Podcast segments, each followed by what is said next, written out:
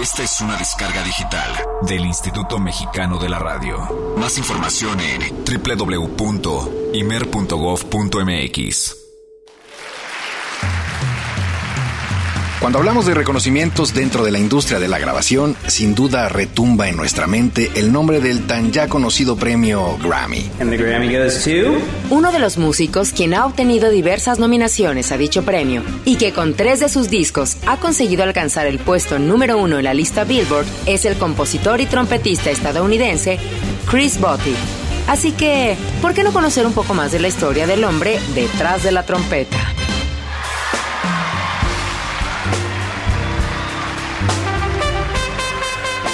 Nacido en Portland, Oregon, decidió dedicarse a la música desde temprana edad, marcado por la influencia de su madre, quien era concertista de piano. Pero la gran conexión con las notas musicales llegó a sus 12 años, cuando escuchó a Miles Davis tocar My Funny Valentine. Tal impacto no solo lo hizo marcar un compromiso de por vida con la trompeta, sino que además puso en marcha el afecto del músico por la melodía, el espacio y el equilibrio, aspectos que hoy en día marcan su estilo musical.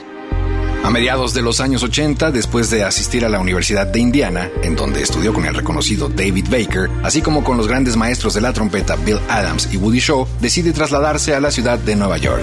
Desde ese instante, su carrera despegaría, iniciando como músico de sesión para gradualmente colaborar con grandes íconos como Frank Sinatra, Buddy Rich y Natalie Cole. Y a partir de los 90, interviene con importantes figuras representativas de la época como Sting y Paul Simon. La relación con estos intérpretes le otorgó, en palabras de Botti, un gran aprendizaje. Además de agregar que observar la manera en que estos músicos entraban y salían de las canciones y ser testigo de cómo se introducían en el público fue un enorme acierto para mi carrera. Sin sus conocimientos no sería el artista que soy. La trayectoria de Chris Botti recorre álbumes como First Wish de 1995, siendo su primer material, así como Italia en el 2007.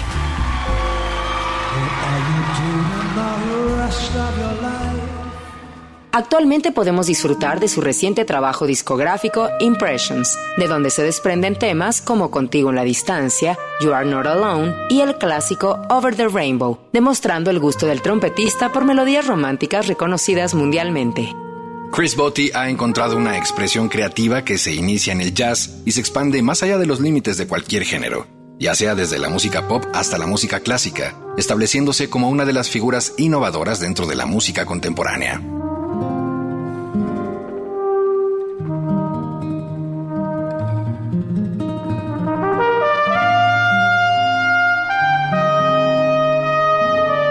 Yo soy Olivia Luna. Yo soy Eric Montenegro. Bienvenidos a Jazz Premier.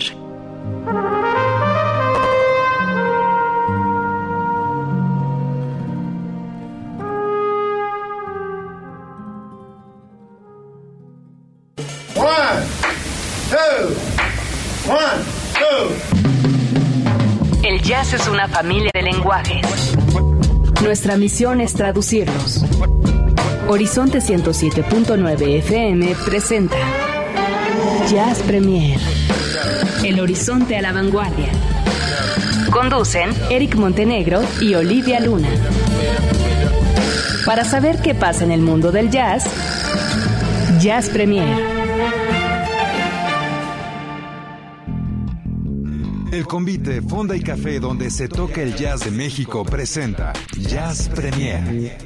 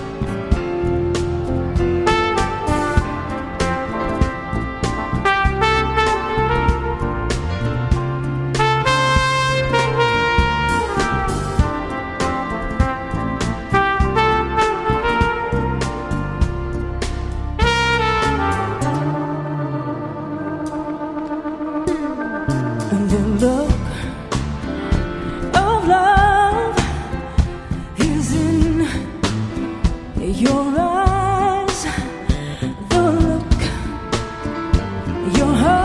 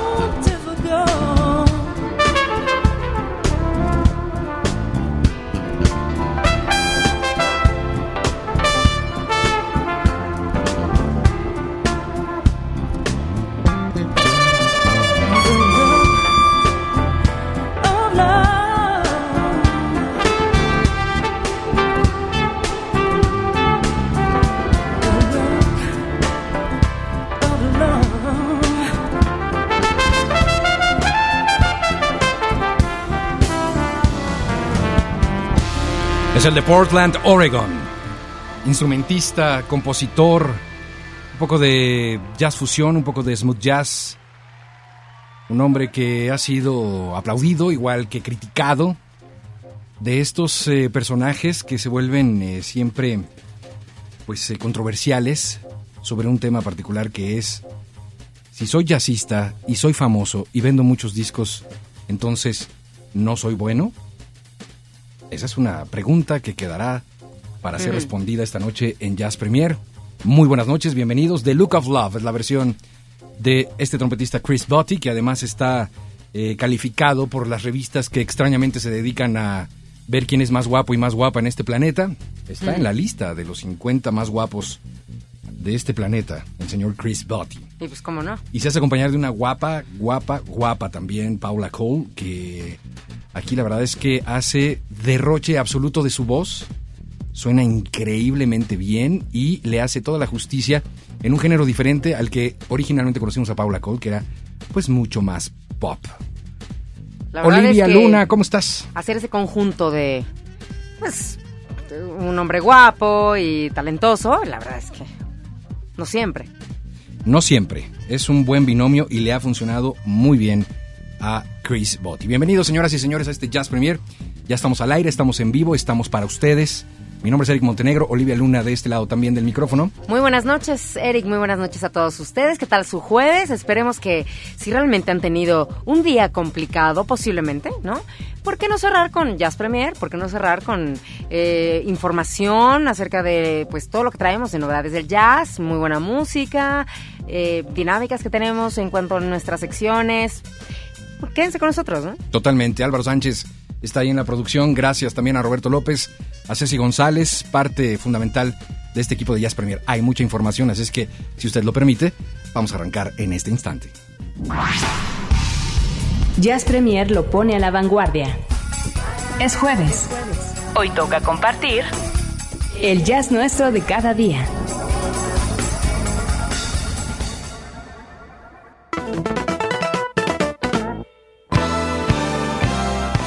Y para comenzar con la información, quiero comentarles que hace unos días el maestro Tino Contreras inauguró el segundo festival de jazz en Chihuahua, el oriundo precisamente de este estado de la República. Inaugura el festival y además al mismo tiempo recibe un homenaje fantástico por sus 60 años de carrera. Tinacus Contreropoulos, como él mismo se nombra y dice que ha sido bautizado precisamente en eh, Grecia, en uno de sus viajes, de sus múltiples, múltiples viajes. Bueno, pues se recibe justamente de manos del director del Ichicult, es decir, el Instituto de Cultura de Chihuahua, eh, Fermín Gutiérrez, este reconocimiento por sus 60 años de trayectoria artística, mientras que, bueno, pues los asistentes aplaudieron de verdad fuerte en señal de admiración y respeto. El maestro Contreras dijo, estoy muy agradecido por este galardón que me es entregado, el cual me llevaré a mi casa con mucho gusto. Quiero compartirles sobre mi próximo documental, no solo de mi vida, sino de todo Chihuahua, el cual llevaremos a todo el mundo, expresó Tino Contreras, como ya sabemos, un tremendo publirelacionista, primero que nada, de su figura, de su carrera, de su instrumento y de lo que ha proyectado justamente para el jazz en México. Así es que felicidades por estos 60 años de eh, trayectoria al maestro Tino Contreras. Y en otra información, quiero platicarles algo que de verdad nos encontramos y que fue mucho, muy curioso, yo no lo podía creer. Los conciertos de jazz que se hacen en la calle se hacen tan populares que los suprimen. Fíjense ustedes que en Tunbridge Wells, una hermosa localidad de Kent, al sureste de Londres, se estaban realizando presentaciones de jazz al aire libre en una amplia plazuela en las afueras del pub Pantiles, organizadas por el administrador del lugar, algo muy común por supuesto. Dichos conciertos se venían efectuando todos los jueves durante los veranos británicos con músicos nacionales de renombre. Estos eventos se fueron haciendo cada vez más populares y el número de público creció exponencialmente al punto que ahora la policía aconsejó al administrador que cancelara las presentaciones porque la cantidad de gente en el lugar representaba un riesgo de salud y de seguridad. A los últimos conciertos asistieron alrededor de 3.000 personas. Es el sueño dorado de cualquier persona que tenga un lugar de jazz, por supuesto, sea en la ciudad que sea.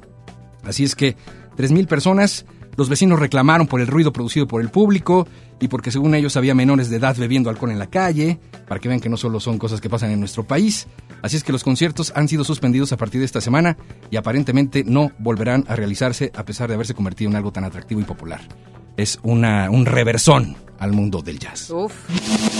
Y por último, quiero comentarles que Jack de Jonet, Jack de Jonet también fue homenajeado, hablando de homenajes, Tino Contreras por supuesto hizo lo propio, y se anuncia un concierto tributo al baterista Jack de Jonet por sus 70 años, 10 más que el maestro baterista mexicano. Eh, está programado para el próximo mes, se va a realizar en el Teatro Bearsville de Woodstock, esto Nueva York, y en este homenaje van a tomar parte la baterista Terry Lyne Carrington y con su quinteto estará acompañándole también Taineke Postma, estará Gerald Clayton, Neil Felder, eh, grandes personalidades para festejar a Jack de Jonet, Joe Lovano, Sheila Jordan, Greg Osby, Tom Byron, Tim Rice, Matt Garrison, Judy Silvano, Jerome Harris. Son de esos conciertos que verdaderamente nos hacen babear nada más de ver el cartel y de las cosas que suceden en el planeta jazz. Hablando precisamente del maestro Jack de Jonet, vamos a escuchar esto que se llama Tirititran Catalán, que es ni más ni menos que la versión que hace justamente Jack de Jonet, acompañado de Joseles, de Chick Corea, de Benavent, de Acuña, de Figueroa y González, Miles Español. Esto es Jazz Premier.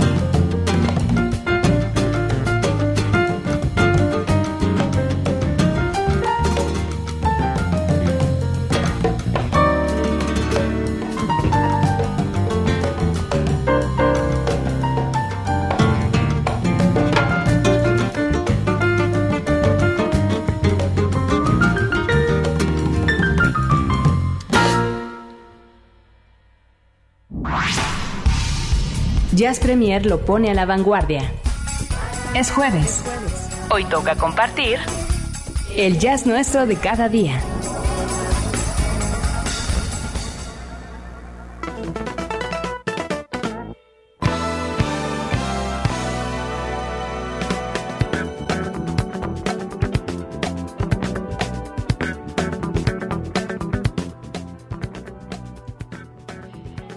Así es, pues en esta ocasión pónganse al día porque tenemos todavía más información dentro de esto que es... Ahí está, ahí está. Dentro de esto que es el jazz nuestro de cada día. ¿Ya se oye no se oye? ¿Sí? Bueno, pues esto que estamos escuchando de fondo es para acompañar esta nota porque, bueno, eh, lamentablemente este lunes 6 de agosto murió Marvin Hamlish, compositor precisamente de este gran tema. Bueno, realmente hizo como sus arreglos y falleció tras una breve enfermedad, según eh, la información que nos proporcionaron. Pero bueno, eh, ahora sí que detrás de más de 40 bandas sonoras, incluyendo composiciones originales y adaptaciones musicales, como el arreglo de esto que estamos escuchando de fondo de el compositor Scott Joplin para El Golpe del año 1973. Se ganó dos Oscar a la mejor banda sonora y la mejor canción por The Way We Were. Y entre sus otras bandas sonoras también destacan, bueno, películas como La decisión de Sophie, Gente Corriente, Tres hombres y un bebé, Castillos de Hielo, bueno, un sinfín de temas. Así que bueno, pues descanse en paz el compositor Marvin Hamlish. Y continuando con más información, pues el día de ayer estaba, estuve presente en lo que es, en lo que fue la inauguración de la onceava semana del cine alemán en donde, híjole, la verdad, yo ayer comentaba que, que, a mí lo que me llevó por allá fue el, el, ensamble y la musicalización en vivo. Como ya es un poquito costumbre, es la tercera ocasión que invitan a Alex Otaola a musicalizar una, pues una película eh, pues muda, por así decirlo. Ya ha estado por acá con nosotros en Horizonte, ya conocemos su trabajo. Posiblemente algunos de ustedes a lo mejor y aún todavía no tengan el gusto o el placer, pero estaría bien que se acercaran en algún momento al, trabajo que tiene Alejandro Otaola. Y en esta ocasión se hizo acompañar ¿no? por un ensamble que es el Kraut Ensemble y estaba conformado, hay nada más y nada menos por Iraida Noriega, Natalia Pérez Turner, estaba también Luca Ortega, Dan, Dan Slotnick de Los Dorados, junto con Carlos Maldonado, Chema Arreola, la banda de Desconecte ahí y la verdad es que estuvo muy muy bien. Se la rifó por ahí Javier Ortiz porque hacían los efectos en vivo y era una cosa, la verdad, bien interesante eh, ver cómo lo hacían, ¿no? De repente veíamos agua y se escuchaba agua. Una cosa que al menos yo disfruté bastante. Así que si les interesa, eh, la onceava semana de cine alemán se estará llevando durante el del día 8, que fue la inauguración el día de ayer, del 8 al 23 de agosto del 2012. Chequen por favor su cartelera. Y por último, pues hablar de un poco de jazz y de repente de que les digan jazz y hip hop así como que ¿qué onda, no? Como que el jazz y el hip hop, al menos yo de entrada como que, eh, como que no lo hubiera ubicado. Pero déjenme decirles que la Berkeley College le hizo, hizo como un homenaje a lo que son las influencias del jazz dentro del hip hop y para mostrar y demostrarle también a los músicos, a los alumnos, todas las influencias que hay. Y para eso entonces me di la tarea de buscar un poquito de información y eso me llevó a conocer un poco del trabajo de Guru, que es un hip hopero ochentero que lamentablemente ya falleció, pero él sacó un material discográfico de nombre Jazz Mataz, el volumen 1, del cual vamos a escuchar este tema. Digo, a mí la, nota relevante es el hecho de que, bueno, se hagan estas, estas eh, presentaciones, como es el caso de lo que hace la Berkeley College, y vamos a escuchar algo que se llama Transit Ride, la colaboración de Branford Marsalis en el sax y Zachary Brooks a la guitarra. A mí en lo particular es algo que me llama mucho la atención. Hip hop y jazz hay mezclas y hay también todo un historial. Así que vamos con esto de Guru que se llama Transit Ride. A ver qué les parece.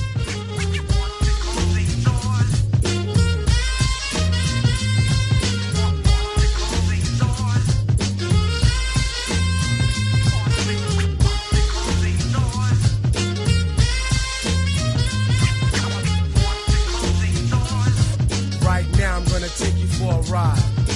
Hold on tight so you don't slip or slide. This train is packed, you don't get no seat. Yup, you gotta stand on your tired feet. Where we going, don't worry, you'll be there in a hurry. But you better watch your pockets, cause the thieves work quickly. This is a New York transit thing. Don't wear too much gold and hide your diamond rings. And don't smile at anyone. Cause people out here, they like to travel with handguns. You say you like this trip, well, are you sure? Step lively and watch the, watch the closing doors.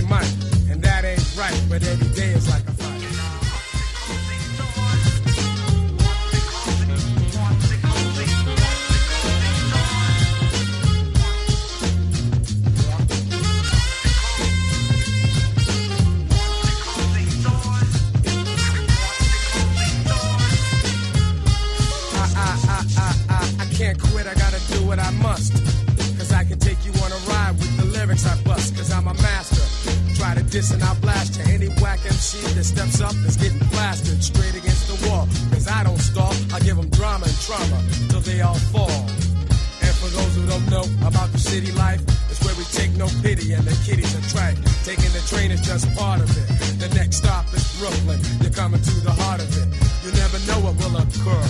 So just keep to yourself and watch the closing doors.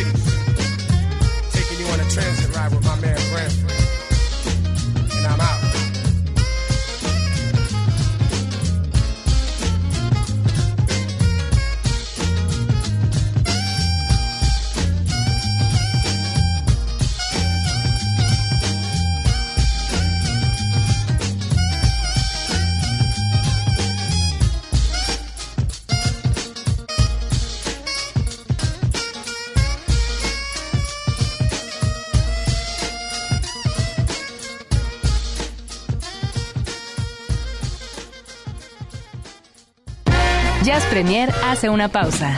Estamos de vuelta en unos segundos. Mucha más información, mucho más Jazz Premier. Continuamos.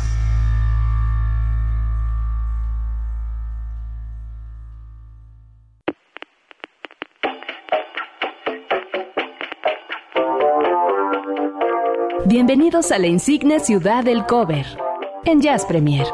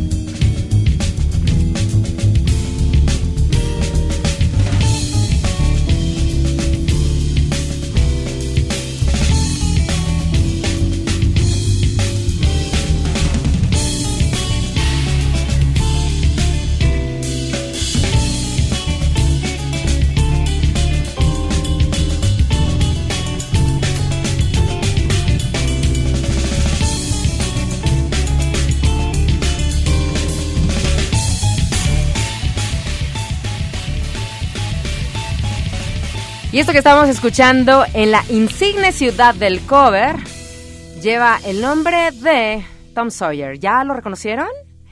Esto es a cargo del Alex Skolnick Trio. ¿Quién es Alex Skolnick? Yo estoy segura que a lo mejor muchos de ustedes ya están más que ubicando este, a este gran guitarrista que originalmente es pues guitarrista nada más y nada menos de una gran banda de metal, thrash metal, que es Testament.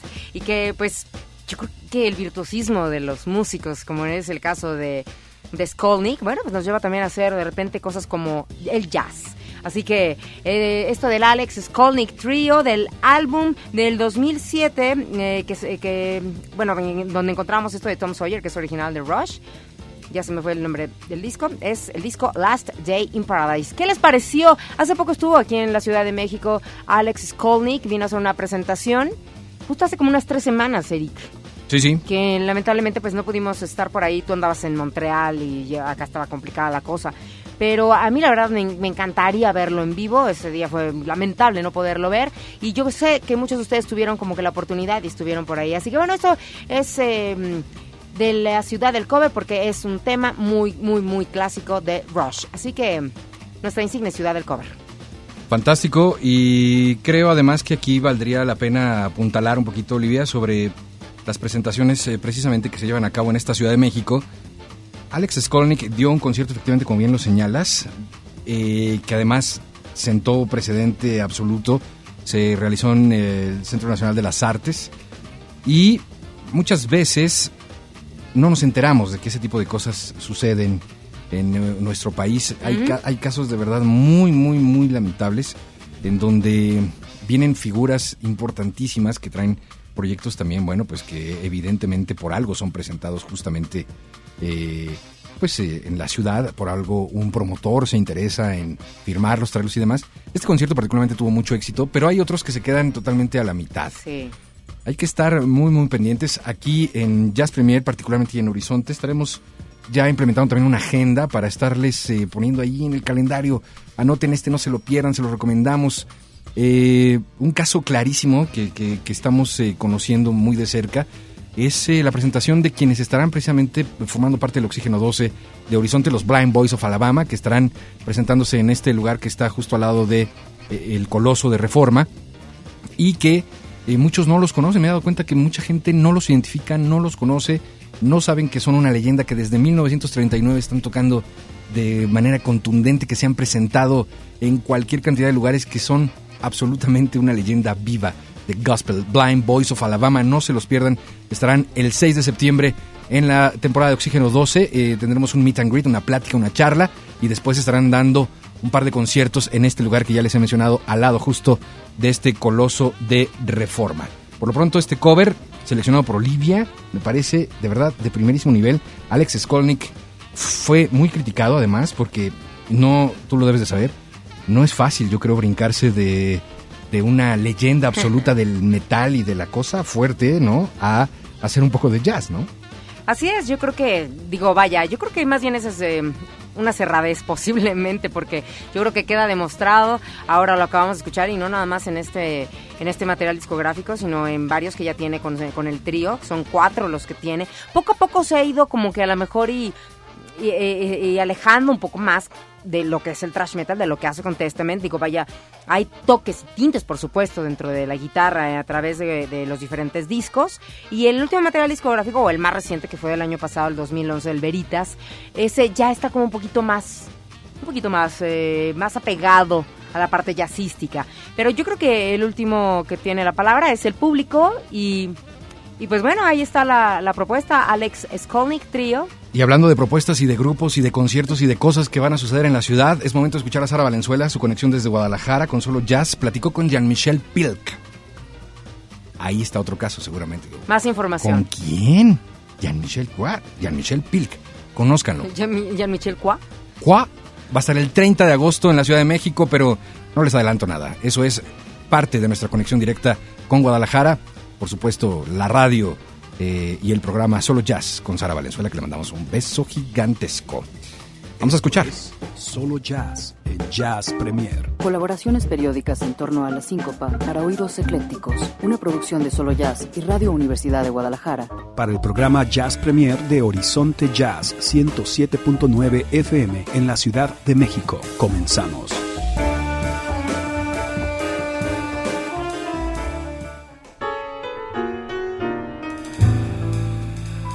¿Qué tal? Muy buenas noches. Ya estamos de nuevo asaltando desde Guadalajara la frecuencia de Horizonte para compartir como cada jueves con el público de Jazz Premier, a quien saludo cordialmente y por supuesto también mando abrazos para Olivia Luna y Eric Montenegro. Y bueno, hoy lo que me gustaría que hiciéramos es escuchar unos fragmentos de una entrevista realizada al pianista Jean-Michel Pilk en el año 2010 y que me pareció muy interesante por la forma en la que habla del jazz, por supuesto, de la improvisación, de sus inicios en la música clásica, de la importancia de conocer las raíces, en su caso, por supuesto, de, la música formal, como una base fundamental para crecer hacia otras latitudes musicales y él es un pianista francés muy reconocido, con muchos años ya circulando en los escenarios mundiales y además un cómplice esencial en la labor musical del baterista Ari Hennig, ya que ambos desde hace un buen rato tocan juntos bajo el nombre de Ari Hennig Jan Michel Pilk Project. Y bueno, es un pianista increíble que por suerte para el público en la Ciudad de México, acá en Guadalajara nos lo vamos a perder, lo podrán ver el próximo 30 de agosto, es un jueves, como parte del ciclo Alterna Jazz, que por cierto inaugura con ellos este ciclo de 12 conciertos, que entre otros músicos va a traer a suelo mexicano al trompetista Kwang Wu, al guitarrista Mark Rivo, a Ben Allison, al guitarrista Adam Rogers, al baterista mexicano Antonio Sánchez, a Jamie Saft y un montón más de maravillosos músicos que ojalá no se pierdan. Y bueno, este ciclo Alterna Jazz arranca ya en Centro Cultural Roberto Cantoral y los boletos ya están a la venta para todo el ciclo, para todas las fechas. Y bueno, yo creo que iniciar con estos dos alucinantes músicos, el pianista Jean-Michel Pilk, el baterista Ari Hennig, seguramente va a ser un gran, gran arranque. Los dejo con Jean-Michel Pilk.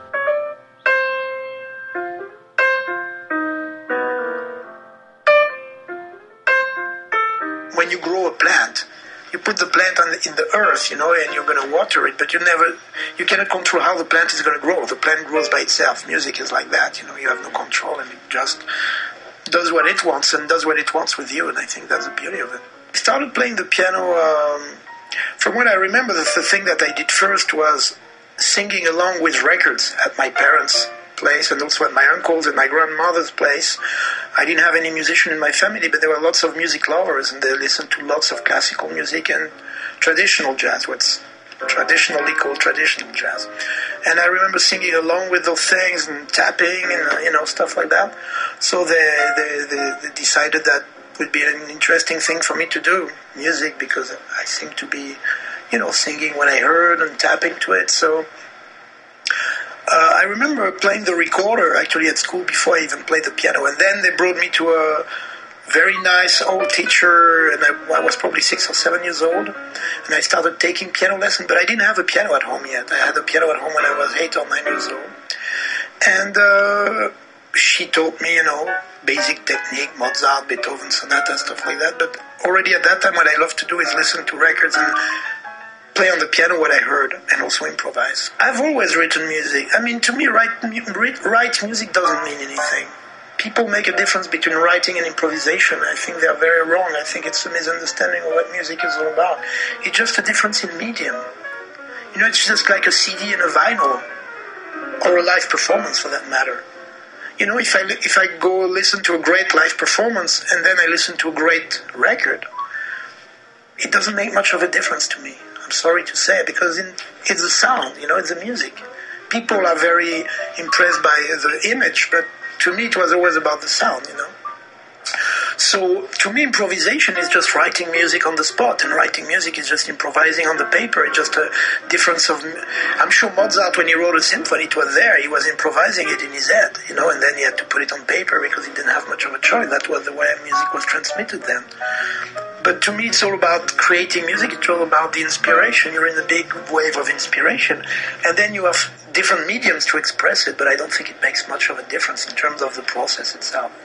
My involvement playing with other people came quite late, also, which means I basically played by myself on the piano until the age of maybe 17 or 18.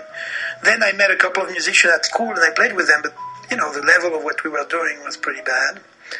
And then I met the Moutin brothers, you know, Francois and his twin brother Louis, who played drums. And that was when I was 21 year old, I think, or maybe 22. And that's the first time I ever played with really like good musicians. And it felt very natural right away. Because let's put it this way, I had always heard music played collectively. When I was listening to Biggs or Louis Armstrong or Duke Ellington, you hear collective music, what I call improvised chamber music. That's what jazz is to me more than anything else. At, at least the way I like it the most. So when I started playing with these guys, I heard it right away, you know. So I think playing with other people is not something that you learn. It's, you know, it's like when you're a child and you learn how to speak. You learn how to speak by speak talking to other people, you know. And because, you know, speaking is about the exchange. I think music is the same. And the strange thing about me is that I learned it by myself, but in a way, I was already having conversation with other musicians through the records. And when I started playing with other musicians, for real, it just was an immediate extension of what I had already heard. And it's difficult for me to explain it in words, but I can feel it physically. So the first note we played together, I was like, wow, that's, that has been in me all the time, you know.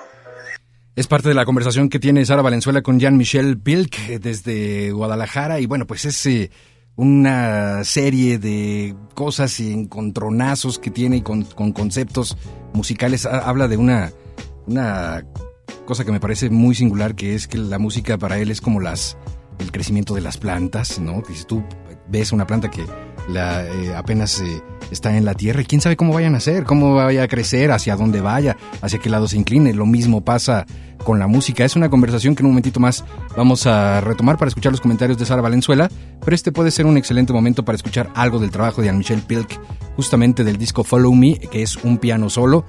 Es absolutamente para que suba usted los vidrios del automóvil, encienda el aire acondicionado, se relaje, ponga usted la cabeza eh, justo en este respaldo y diga, se acabó este jueves, o casi se acaba este jueves. Vamos a escuchar a Jean-Michel Pilk, que estará el 30 de agosto en la Ciudad de México.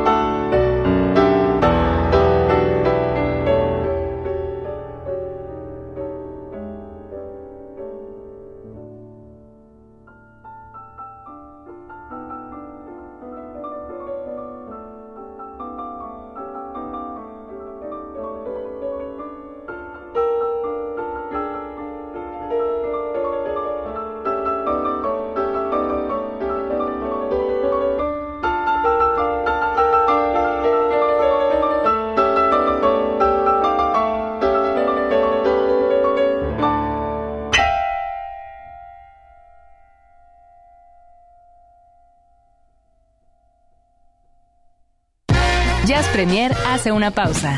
Estamos de vuelta en unos segundos.